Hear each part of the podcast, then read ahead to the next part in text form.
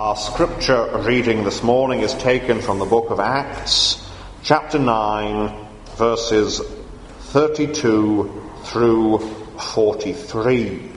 Acts, chapter 9, 32 through 43. The first part of this chapter is about the conversion of the Apostle Paul, Saul of Tarsus, in the second part, Luke takes us back to Peter and the beginnings of the opening that would lead to the Word of God, the Gospel going to the Gentiles as such. So Acts chapter 9 from verse 32. Now it came to pass as Peter went through all parts of the country that he also came down to the saints who dwelt in Lydda there he found a certain man named Aeneas, who had been bedridden eight years and was paralyzed. And Peter said to him, Aeneas, Jesus the Christ heals you. Arise and make your bed.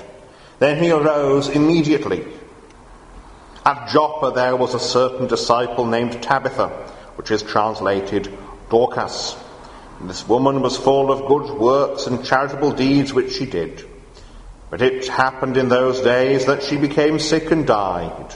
When they had washed her, they laid her in an upper room. And since Lydda was near Joppa, and the disciples had heard that Peter was there, they sent two men to him, imploring him not to delay in coming to them. Then Peter arose and went with them. When, they, when he had come, they brought him to the upper room, and all the widows stood by him weeping showing the tunics and garments which Dorcas had made while she was with them. But Peter put them all out and knelt down and prayed. And turning to the body, he said, Tabitha, arise. And she opened her eyes, and when she saw Peter, she sat up. Then he gave her his hand and lifted her up. And when he had called the saints and widows, he presented her alive. And it became known throughout all Joppa and many believed on the Lord. So it was that he stayed many days in Joppa with Simon, a tanner. And may God bless the reading of his most holy and precious word. Our text this morning is found in the chapter from which we read, Acts chapter 9 and verse 34. And Peter said to him, Aeneas, Jesus the Christ heals you. Arise and make your bed. Then he arose immediately. This book of the Acts is commonly referred to as the Acts of the Apostles, but it is much better to think of it as the Acts of the risen and ascended Lord Jesus Christ by the Holy Spirit through the Apostles. It is Christ who is acting, and so we have in our text this statement Jesus the Christ heals you. It was not Peter who healed Aeneas, it was the Christ, Jesus, ascended on high and yet present with his church. We have here in these healings those which the Apostle Paul refers to in 2 Corinthians 12 and verse 12 as the signs of an apostle. These signs that were given to authenticate the apostolic ministry. And they are signs, they were signs that the apostles were carrying on the ministry of Christ and they were bearing witness indeed to him in his power by the Holy Spirit. And so we see here first the promise that Christ has given. Secondly, we see the power that Christ has. And thirdly, the presence of Christ with his church. And first we have the promise. Now, the promise here lies in the background. First of all, Matthew chapter 28, that great pre, those great pre ascension words of our Lord Jesus Christ. Matthew 28, reading from verse 18. And Jesus came and spoke to them, saying, All authority has been given to me in heaven and on earth. Go therefore and make disciples of all the nations, baptizing them in the name of the Father, and of the Son, and of the Holy Spirit, teaching them to observe all things that I have commanded you. And lo, I am with you always, even to the end of the age. And there is that promise of his presence Lo, I am with you always, even to the end of the age, as he says in the Gospel according to John I will not leave you as orphans, I will come to you. His ascension is followed not by his absence, but by his presence with the church. Yes, there is a sense in which he is absent, that is, bodily, physically, we do not see him. We, can, we don't have the same relation that the disciples had when he was in Galilee, and they followed him as he travelled. And yet we have his presence. Lo, I am with you always, even to the end of the age. And this is, of course, through the Spirit. So, Acts chapter 1 and verse 8 But you shall receive power when the Holy Spirit has come upon you, and you shall be witnesses to me in Jerusalem, and in all Judea and Samaria, and to the end of the earth. It's a promise of his presence, first of all. Lo, I am with you always. It's a wonderful promise that Christ has given his church I am with you. That's why it is that in the early part of Acts chapter 9, Acts chapter 9 and verse 4, the Lord Jesus can say to Saul of Tarsus, Saul, Saul, why are you persecuting me? Not my people, he could have said that, but me. Because Christ is present with his people and he feels our sufferings and our sorrows, and they are his sufferings and sorrows. When we think of the persecuted church, we do not think only that Christ's people are being persecuted, but Christ himself is suffering in his members. We are his body, and he is the head. And the head feels the sufferings of the members, yes, even the smallest part of the body. If it is in pain, the head knows it. Christ has promised his presence. He has said, I am with you. And it is a, a promise that he has fulfilled. We see this, of course, at Pentecost. At Pentecost, the Holy Spirit was poured out upon the church was poured out upon the people of God, that when the day of Pentecost had fully come, they were all with one accord in one place. And suddenly there came a sound from heaven as of a rushing mighty wind, and it filled the whole house in where they were sitting. Then there appeared to them divided tongues as of fire, and one sat upon each of them. And they were all filled with the Holy Spirit and began to speak with other tongues as the Spirit gave them utterance. Pentecost was a one off event. That's one of the reasons why we celebrate it, we remember it in the church's year. It's a one off event. It happened. And it's an event that is the giving of the Spirit never to be taken away. He abides with the people of God. That's why Pentecost cannot be repeated, because it is the Spirit's coming. Now we see in the book of Acts these little events that are sort of like little Pentecosts, each confirming the Word of God going to these different groups. So you have the Word going in of the word going to the people in Samaria and the conversion of the Samaritans. Now, for Jewish people, the Samaritans were the most terrible heretics possible.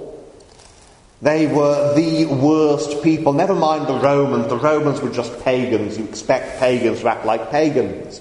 But the Samaritans, they claimed to be better Jews than the Jews. The Samaritans had rejected most of the Bible. The Samaritans claimed that their temple on Mount Gerizim was the place where God had put his name and not Jerusalem. And so that prejudice needed to be relieved. And then the prejudice existed against the Gentiles, and we shall come to that in due course. But Pentecost itself is unrepeatable because the Spirit abides with the church. Now we pray indeed for revivals when we see the Spirit's work increased, when we have an outpouring of the Holy Spirit. But Pentecost is unique. Pentecost confirms Christ with his church by the Spirit. And so the promise then has been given Lo, I am with you always. And he is with us that we may be his witnesses in all the world. And so we see Peter here. Peter went through all parts of the country. Peter is travelling around on mission. He is travelling preaching the gospel. He is travelling in that power, in that presence. He is travelling because he believes the promises that where the word is preached, there Christ is at work. He's there because he believes. Mission is the outworking of our belief in those promises, Lo, I am with you always, even to the end of the age.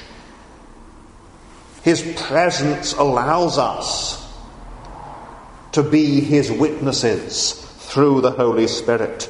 So Peter here is a Christian leader acting upon the promise that the Lord Jesus Christ himself has given. And he came down to the saints who dwelt in Lydda. And there in Lydda he receives news of a man who is disabled, unable to walk. So we see, secondly, the power of Christ, the power at work through Peter. Here is this ministry of visitation. It's notable that the Christians, the early Christians, are called saints only in this chapter in Acts, and they are called saints here, first of all, in verse 32, and secondly, in verse 41. These are the only two occasions in the book of Acts when the people of God are called the saints. That is, the holy ones, the ones who are set apart as God's special people those who are sanctified by the Holy Spirit because the Holy Spirit sets us apart, and those who are being sanctified by the Holy Spirit, that is, being conformed to the image of Christ, being made fit for glory in this way, not in ourselves, but through the Spirit's holy work. Peter's mission seems to have been one of visitation to the saints, building up the churches, encouraging the churches. But of course, all Christian ministry ultimately is about the saints. Because not everybody who is going to be converted has been converted yet. If everyone who was going to be converted had been converted now, then the age would have ended. So there are people who are going to be saints, who are going to be set apart, who have not yet been converted. So Christian outreach mission exists because we believe that God has people he will save and that he saves through the proclamation of the word. So Christian ministry is about the saints, both those who have already been converted and those who shall be converted by God's word. It's about gathering the people of God. It's about sanctifying a people, a people that Christ is sanctifying for himself. And it is the power of God that works, and the gospel is the power of God unto salvation for all who believe, as the apostle Peter, as the apostle Paul rather puts it. And here, coming to Lydda, he found a certain man named Aeneas. Now, Aeneas, of course, is a, a Greek name. It's the, also the name of the lead character in Virgil's great epic, the Aeneid, which is about the uh, connecting Rome with the Trojan Wars. So Aeneas is not a Jewish name. It's quite a popular name among Greek speaking people, and particularly Greek speaking people with an interest in Rome. But it would seem that Aeneas was a Hellenistic Jew, that is, he was a, a Jewish man who spoke Greek and lived in a, a Greek cultural context. But had been bedridden eight years and was paralyzed. And we should here be seeing certain similarities to one of our Lord's famous miracles the healing of that paralyzed man who was brought to him on his bed. And that parallel is an important one. It's a reminder that this is exactly the kind of man who was brought to the Lord Jesus during our Lord's earthly ministry. So, Luke chapter 5, Luke chapter 5 and verse 17. Now it happened on a certain day as he was teaching there were Pharisees and teachers of the law sitting by who had come out of every town of Galilee, Judea, and Jerusalem. And the power of the Lord was present to heal them. Then behold, men brought on a bed a man who was paralyzed, whom they sought to bring in and lay before him. So we have a paralyzed man is brought to Peter, or Peter is brought to this paralyzed man. We're not told which. And Peter speaks to him. Aeneas, Jesus the Christ heals you. Arise and make your bed. Arise, take up your bed and walk, Jesus said to a paralyzed man. And here Peter says similar words Arise and make your bed. But Peter adds that it is Jesus the Christ who heals you. It is Christ who does these things. You note that the man had been bedridden for eight years. For eight years he had been paralyzed, unable to walk. This is not something that could be faked. In those days there was no social security, there was no welfare state. If you were disabled, if you were particularly a man who'd been disabled for eight years, men were expected to be the providers, the workers in the household. And so this man, Aeneas, would have been dependent upon the charity of his family. He would have been a man in a very difficult situation, just in that culture. And now, Jesus the Christ heals you. Arise and make your bed. So then he arose immediately. The power of Christ was there to heal, to declare that Jesus Christ is mighty to save. Because the miracles of Christ are never ends in themselves. They're never simply about saying, This is power. They are active parables, they are signs, to use the language of the Apostle John.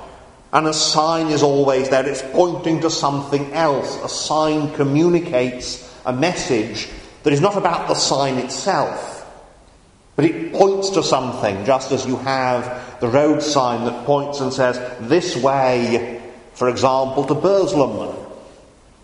The sign there on its signpost is there to point you to something else. The miracles of Christ are there to point you to Christ. Jesus the Christ. This, of course, was the great dispute among the Jewish people. Is Jesus the Christ? Is he the one who was promised? Or do we seek somebody else? When they asked that question to John the Baptist, John the Baptist said, There is one coming after me. But Jesus is the Christ. And here again there is that declaration this man, Jesus of Nazareth, this man who was crucified outside Jerusalem, is the Christ. And he is very much alive. He is not one who has died and passed on and left simply a memory and left simply words, but he, ha- he is with us. He is alive and he is working in the church. And his power is primarily a power to save, because you see verse 35. So all who dwelt at Lydda and Sharon saw him and turned to the Lord. That Aeneas' healing is a message that Jesus is the Saviour, that he is mighty to save, to deliver his people. He shall save his people from their sins, and that is why he is called Jesus. His power is at work in the church to save. Now, we do not deny, we cannot deny that Christ can heal today. I know of at least three cases that I can verify for myself of men who were given up, given up by medical science. And they were told, You will die within days. And they lived for years afterwards. And the only thing, the only thing that I can say is that people were praying for both those men. One of them was a pastor. A young man who had been called to ministry in a city church, whose ministry had just started and had been attended by great blessing. And then he began to have headaches. He began to lose his train of thought completely in the middle of sermons. And everybody, including himself, thought it was just nerves, that he was not used to these big congregations and these blessings that were coming. But it got worse until he went to the doctor. The doctor sent him for a scan, and the news came back he had terminal cancer, brain cancer, inoperable. They could do nothing. They gave him a few weeks, a, mo- a few months at most. It would just keep on getting worse and worse. And the churches, not just the church where he ministered, but many other churches prayed for him. And the cancer went into remission. And the doctors were confused. They said that there's, there's no reason why this should have happened. This is amazing. And he had a ministry of 10 years after that. And then the cancer came back and it killed him. God gave that man 10 years in answer to prayer. And I can point to that and I can say, I know that Jesus Christ heals today. Oh, not by the hand of somebody who claims to be a gifted healer, but in answer to the prayers of his people. At the same time, I can say, God does not normally do that. There is appointed to every one of us a time to die. It is in God's calendar. And when it is that time, He will gather His people to Himself. But Christ heals today. We shouldn't insist that he always must heal, but we know that he does, and so we pray for those who are unwell. We pray that the Lord will heal. We know sometimes his will is not to heal, but sometimes it is to heal. And so, if anyone asks me, Do you believe that Christ heals today? My response is yes, I believe it. But more importantly, I believe that Christ saves today that Christ saves all those who put their trust in him. That when we come to the end of our life, of our lives here on earth, if we believe in him, We know where we are going. I know, says the Apostle Paul, I know whom I have believed. And I am persuaded that he is able to keep that which I have committed unto him against that day. I know that. And that is a certainty that whoever believes in him shall not perish but have everlasting life. That all the Father gives to him, all of them shall come to Christ. The one who comes to him, he will never, never, never turn away. He will never cast out. I give to my sheep eternal life, he says, and they shall never perish, neither shall anyone pluck them out of my hand. He has power to save. And he saves sinners. This man is the Saviour of sinners. This man gives life, abundant life to all who believe on his name. This man deals with sin. His blood can wash the foulest clean. His blood availed for me.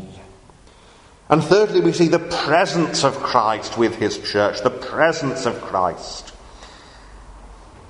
At Joppa, there was a certain disciple named Tabitha, which is translated Dorcas, which doesn't mean a lot to us because we don't speak Greek or Aramaic, but it translates as a gazelle.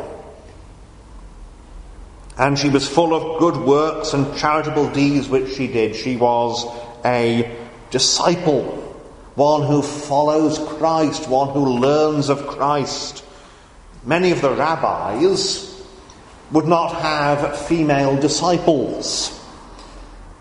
They would not allow women to learn of them. They looked down on women. They were raving misogynists, some of them. But the Lord Jesus Christ had and has female disciples.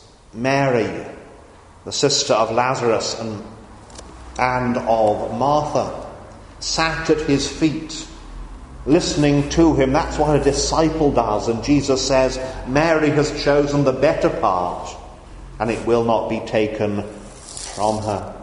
Jesus receives men and women as disciples equally. In Christ there is neither male nor female, slave nor free, Jew nor Greek all are equally received by him, equally loved by him. All of his disciples are equal before him. And this woman who was a disciple was one who was full of charitable deeds. She made clothes for the poor and distributed them. But she became ill and died. And the disciples apparently feeling that this was somebody who had gone too soon. Did not bury the body but laid it in an upper room. Now, where have we heard that before? We find that with Elijah.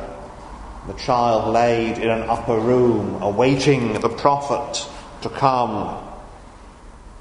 And since Lydda was near Joppa, and the disciples heard that Peter was there. They sent two men to him, imploring him not to delay in coming to them. Where have we heard that before? When Lazarus was ill, Martha and Mary sent messengers to Jesus to come and heal him. But of course, by the time they arrived, it was too late. Lazarus was dead. Then Peter arose and went with them. When he had come, they brought him to the upper room, and all the widows stood by him, weeping, showing the tunics and garments which Dorcas had made while she was with them. And the, the sense here is that they were wearing those clothes. That they're, look, this is what she made. These clothes that we are now wearing are the clothes that she made for us. And there they are around Peter, talking to Peter, saying, Peter, Peter, Help if you can. What can you do to help us?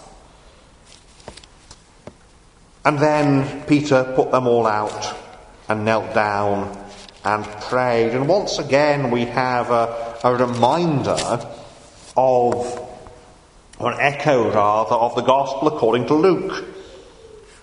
Luke chapter 8, verse 41 Behold, there came a man named Jairus, and he was a ruler of the synagogue. And he fell down at Jesus' feet and begged him to come to his house. For he had an only daughter about 12 years of age, and she was dying. And then, of course, they came to the house. But verse 49, while he was still speaking, someone came from the ruler of the synagogue's house, saying to him, Your daughter is dead, do not trouble the teacher. When Jesus heard it, he answered him, saying, Do not be afraid, only believe, and she will be made well.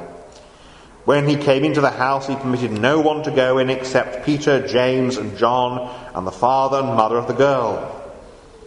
Now all wept and mourned for her, but he said, Do not weep. She is not dead, but sleeping. And they ridiculed him, knowing that she was dead. They could tell the difference between a dead body and a sleeping person.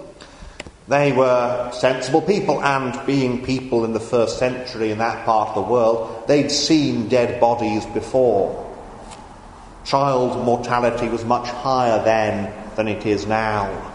They had seen dead children and they knew this little girl was dead. But he put them all outside. Again, we see that echo, do we not, in Acts 9, verse 40. Peter put them all out. Took her by the hand and called, saying, Little girl, arise. And turning to the body, he said, Acts 10:40, Tabitha, arise. Now there is a, a play on words here, because in Aramaic, Tabitha arise is Tabitha kumi. Little girl arises Talitha kumi. There is a play on words here, an echo. Just as Jesus says to the little girl, Little girl, arise. So Peter says, Tabitha, arise. Almost the same words. Then he gave her his hand and lifted her up. When he called the saints and widows, he presented her alive. So we see again this echo. This is Jesus working through his disciple. This again is Jesus telling us the apostles are his true messengers.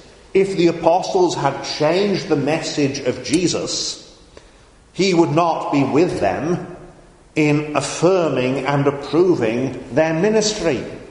If they were false witnesses, as some claimed they were, there would be no miracles surrounding them in this, in this way. There would not be the signs of Christ, or the acts of Christ Himself.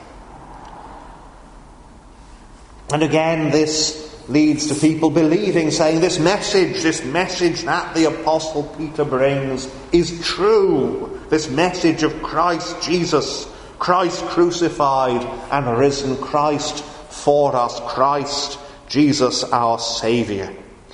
And then Peter stayed in Joppa, and it's notable who he stayed with Simon, a tanner. A tanner, of course, is someone who tans animal skins into leather. It's a dirty job, it's a smelly job, and it was an unclean job physically. Ceremonially as well. Ceremonially, the Jews had great reluctance in handling carcasses. There were other things used in tanning that would make them unclean. Some of the ingredients used in tanning were things that uh, we would look rather askance at. One of them was human urine. It would be used to cleanse the cloth. People would actually sell. Remember, there's no, no indoor plumbing in the, those days, so people would just put their pots outside and the tanner would pick them up. It was an unclean job. There was no Pharisee who would dare to stay with a tanner. The Pharisees would look at the tanners and say, Well, we need the tanners, of course. They do useful things for us, but dear me, what a, a smelly, unpleasant, unclean job. But Peter goes and stays with the tanner, just as Jesus stayed with the tax collectors. As Jesus says to Zacchaeus, to Zacchaeus, I must come to your house and stay at your house today. Not because there were no other houses, but because he must stay with the outcast whom he will save. There are no barriers in terms of professions in this sense to the saving grace of Christ. There is no looking down the nose at certain people because of the jobs that they do, necessary and right jobs.